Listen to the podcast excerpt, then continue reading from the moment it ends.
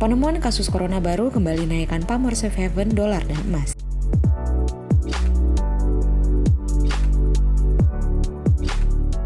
Halo Sobat Trader, kembali lagi bersama saya Ingrid dari Forex Simpro.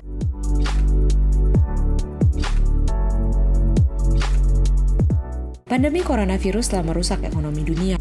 Tidak terkecuali negara-negara yang selama ini raksasa ekonomi seperti Cina, Amerika Serikat, India, dan negara-negara di Eropa. Untuk mencegah penyebaran virus, negara-negara tersebut melakukan lockdown atau penguncian kota dan belakangan mulai melonggarkan penguncian karena tren virus mulai menurun. Tetapi dalam beberapa hari ini dikabarkan bahwa Cina dan Korea Selatan yang sudah cukup lama berhasil meredam penyebaran virus, menemukan adanya kasus baru yang dikhawatirkan menjadi gelombang kedua dari coronavirus.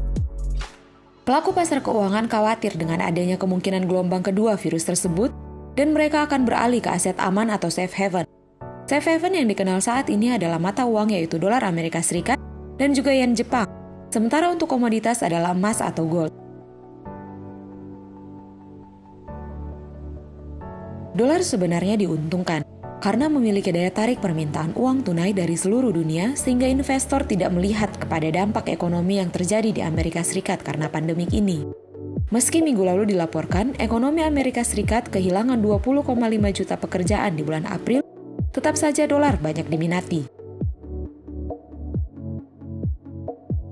Dolar diprediksi lebih kuat terhadap dua mata uang rivalnya, yaitu euro dan pound sterling, dan cenderung lebih lemah terhadap yen.